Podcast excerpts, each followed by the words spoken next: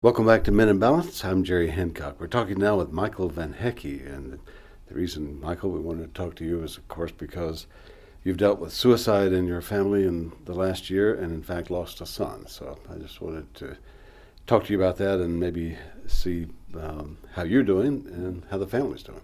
Well, was, my wife was talking with uh, Jody Seymour, our pastor at Davidson United Methodist, and he reminded her that we're still in the tall grass. Mm and um, you know, the big difference for me is is that two months ago, if I walked into uh, what I call the hunting closet, which is where we keep all of our outdoor stuff, yeah.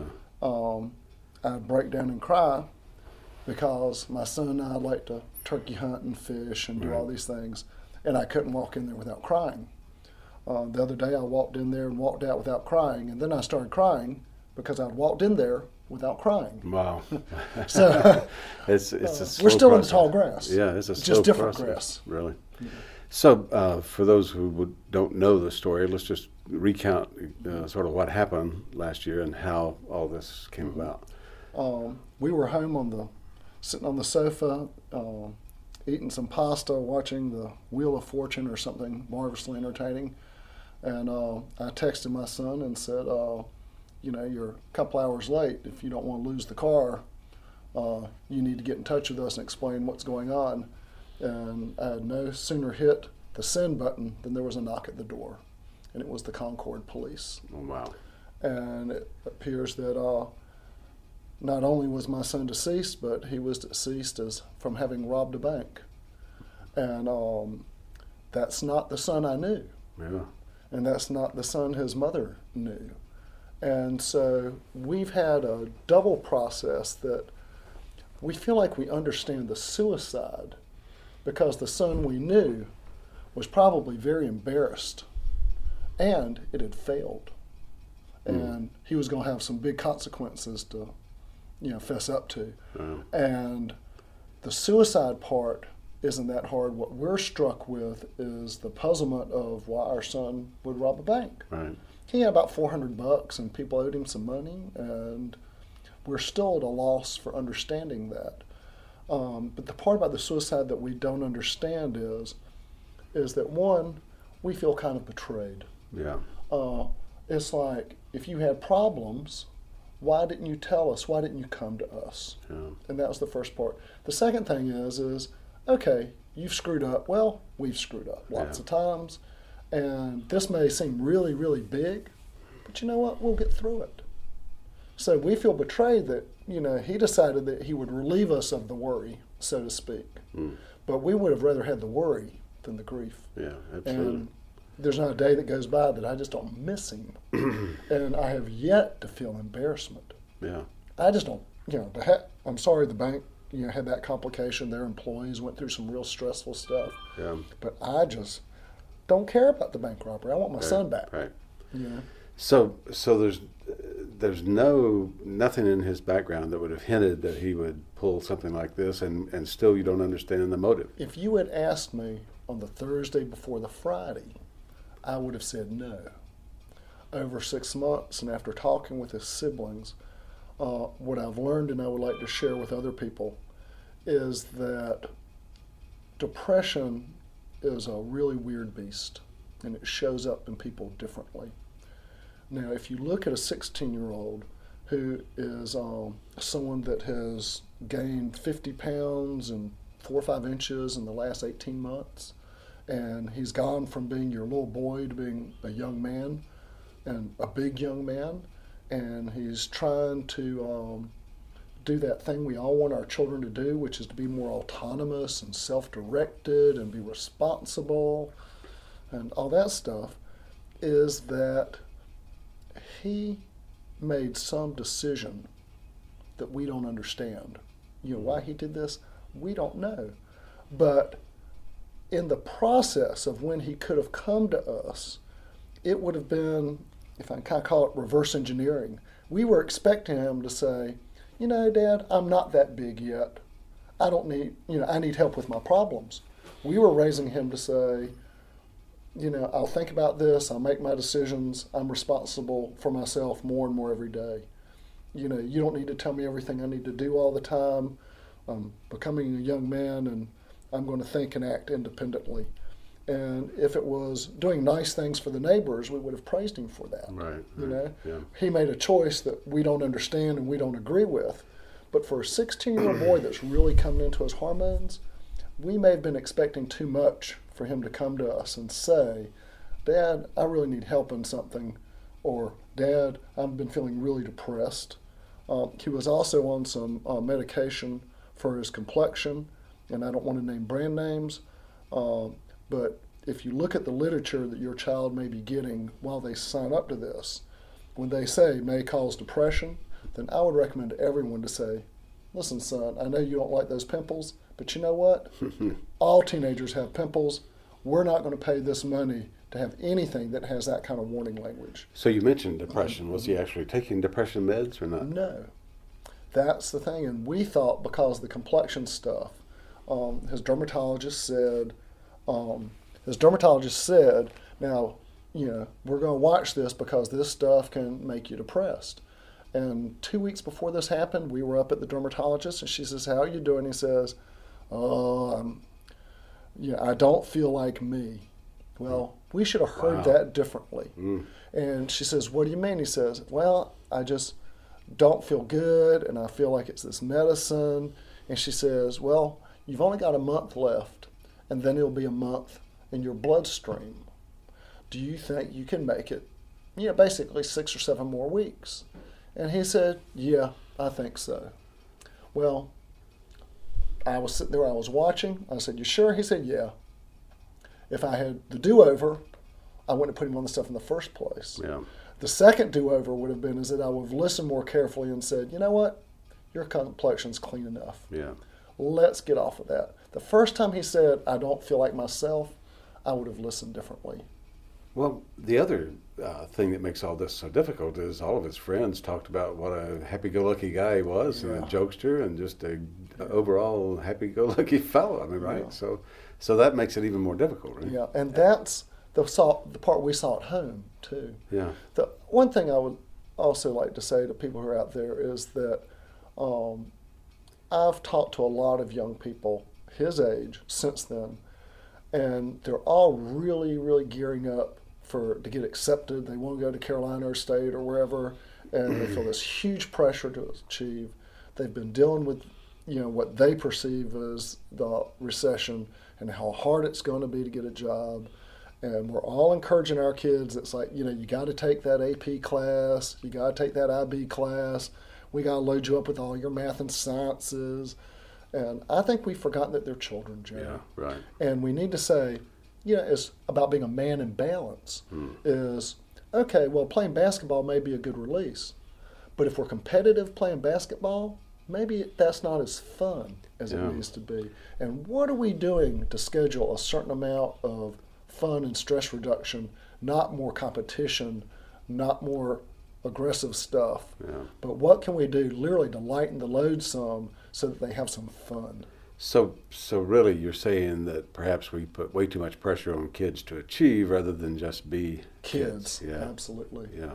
And I think men, when they hit 40, figure that out in their midlife crisis. Right, yeah. Is that, gee, what am I doing to have fun these days? and in the meantime, I'll ride my kids back. Yeah. While I'm learning, figuring out how to have fun, I'll ride my children So- to make them achieve Well, more. just to follow that thought a minute, though, did you have any indication that he felt pressured to achieve or do more? Not overtly. And his sisters might tell you something different.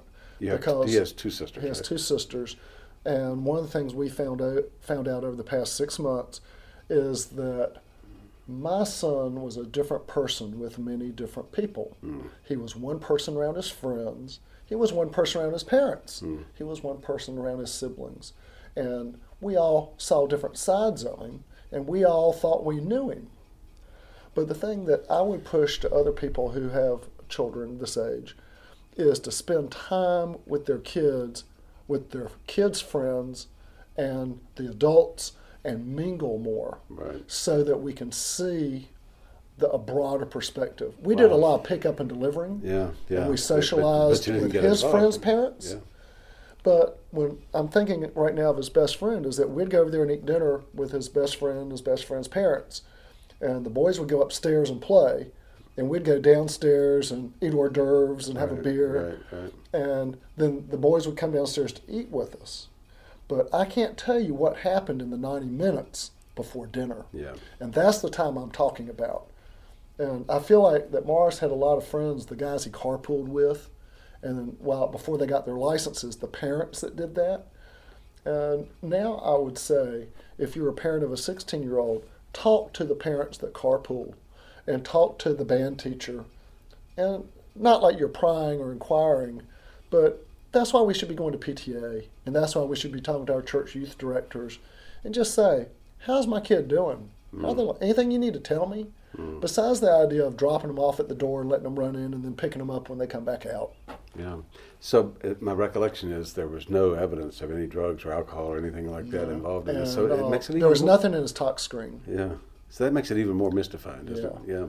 And um, the thing that uh, my wife's grief counselor said is that the hard part is that we have to let him own his decision. Mhm.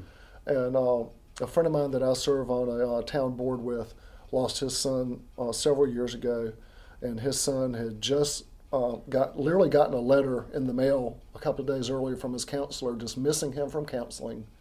Uh, he had also talked a friend of his out of suicide three weeks prior to that, and then his best friend uh, told him something vulgar at a party because they'd been doing underage drinking, and he went and hung himself in the closet. Mm-hmm. And what my uh, committee friend said to me is that uh, try not to beat yourself up and say, if only this, if I'd only right. done that. Well, of He course, said- that's natural, though, right? I mean, you, Oh, it's very natural. Yeah. And he says what we're doing is is we're looking at an irrational act and trying to come up with rational explanations.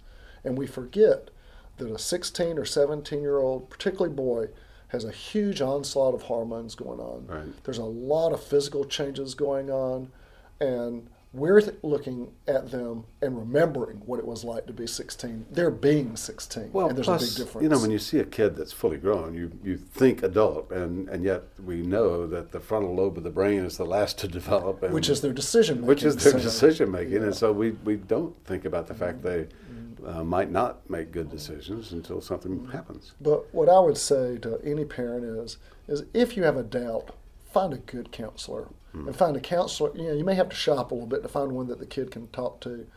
But um, studies show that kids that get counseling in their early years of adolescence have higher test scores on their SATs because they learn to think differently. Wow. So my feeling is, is you know, if you got the money, you know, throw away a vacation and invest in your kids Yeah. because you got nothing to lose. Yeah. Um, the other thing that I like to say is that um, I've been kind of looking metaphysically at Christianity and why are we here, and um, you know, I meditate and I talk to my son through prayer. I assume he's getting the messages or whatever. But what I realize is is that life is eternal, and I still have a son, but I don't get to hang out with him Yeah. the same way.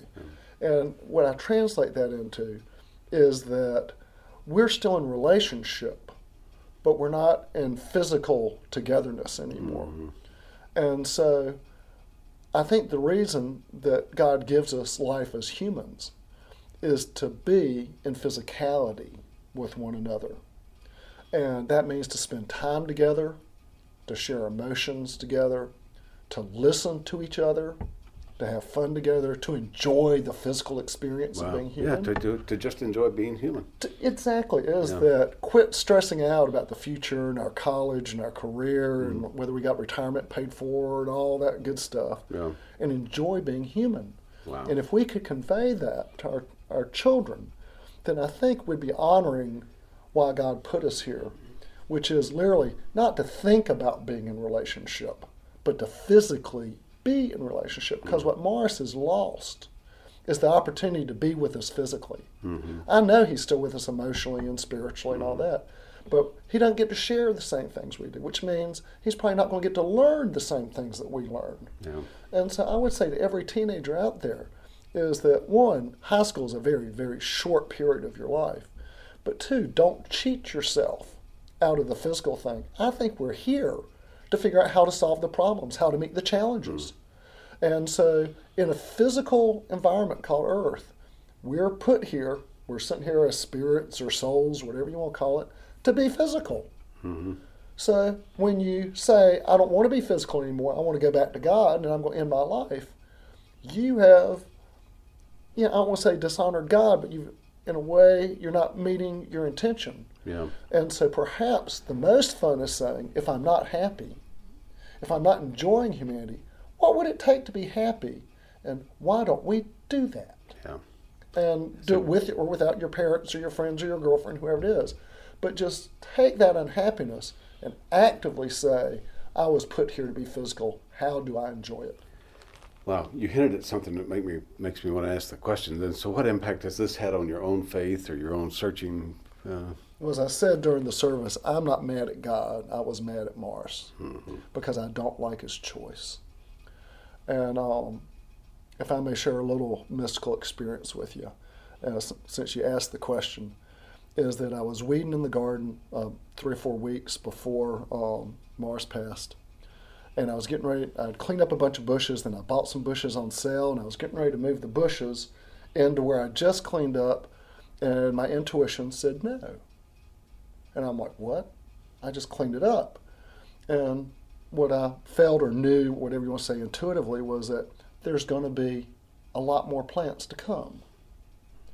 And at that point, I didn't think anything about it. I just followed my intuition and put the bushes somewhere else. But then, two, three weeks after Morris passed, I was looking at that place and realized that people were giving us all these plants. I needed a place to plant them, and there was a space for it. Hmm. At which point I said, Holy moly. You knew Yeah. this was going to happen. Hmm. And I just want to say that I know you're sovereign. I'm not in charge. yeah. But I do want to state my pre- tell you my preference that this is not what I wanted, and I'm angry. you know, you're in charge, yeah, right. but I don't like it, and I don't understand how you could tell me which bushes to plant, but you couldn't tell me what to do. Yeah. But the other side of it is, is that we anticipate that life's going to be a certain way, but we're not in charge and we don't know. So to me, the wrestling with it is, is that was this supposed to happen? Is there some reason for it that I don't understand? And so I'm praying more and asking for different kind of answers to different kinds of questions. But I'm trying my best not to lose my respect for God or creation or the challenge No. or the enjoyment of being human. Um, and the side of that is, is I have never felt so loved in my life, from my church buddies Mhm. to townspeople to, you know, I, the Lands Conservancy gave us a, a bench Mm. dedicated to me and Morris that I can look at the lake from. I'd rather have my son than the bench, Mhm. but I can't express how loved we feel and how many people have reached out to be kind and gentle and wonderfully Christian to us, whether they're Christian or not. Yeah. And so when people say that God takes lemons and makes lemonades, I can really believe that. And it will, I can tell that it's going to impact my life by making me more compassionate, um, by helping others in their time of need more, because now I know how it feels. Mm. And I, I'd rather have my son and be less compassionate, but I can tell that every member of our family is different. And the only people besides Morris, you know, I have to grieve a little bit for our marriage a little bit because it's been stressed and for the relationship with my children. But I feel really saddened for the grandparents and Morris's cousins and uh, the people that were blindsided by it Yeah. because for the grandparents, they've done so much over all the years to plant this little flower and to watch it groom and Mhm. blow, and they had such great expectations for it. And at their age in life, it just seems so unfair that they should grieve in Yeah. this way. And I'm a grandparent. I know exactly what you're talking about. Yeah. I mean, it's just so hard. Yeah. Well, and, and I want you to know that um, our sympathy and prayers are still with you. Thank you. So, Morris, thanks for being with us. Thanks for being um, willing to talk about this, brave enough to talk about this. It's a tough situation. And If I can say one more thing, there's Sure. a program that the American Mental Health Association puts out called QPR for Question, Persuade, and Refer. And it's available through most social agencies, but it's a little one night training in essence where you go to people and if you think someone's in any form of suicidal jeopardy, uh, you question them and you talk to them about them. You persuade them not to do anything rash at that time, and you stay with them. Stay with them. And then you refer them to someone who can really help them because most people aren't really good at being counselors. Yeah. And I would say that anyone who's hanging out with teenagers, whether your own teenagers or someone else, I highly recommend this program. I, I just realized I called you Morris a while ago, so I apologize for that. But thank you. I'll accept the compliment. Absolutely. Michael Van Hecke, thank you for being with us, uh, and it's been great talking to you. Thank you, Jerry. This is Jerry Hancock for Men in Balance Radio.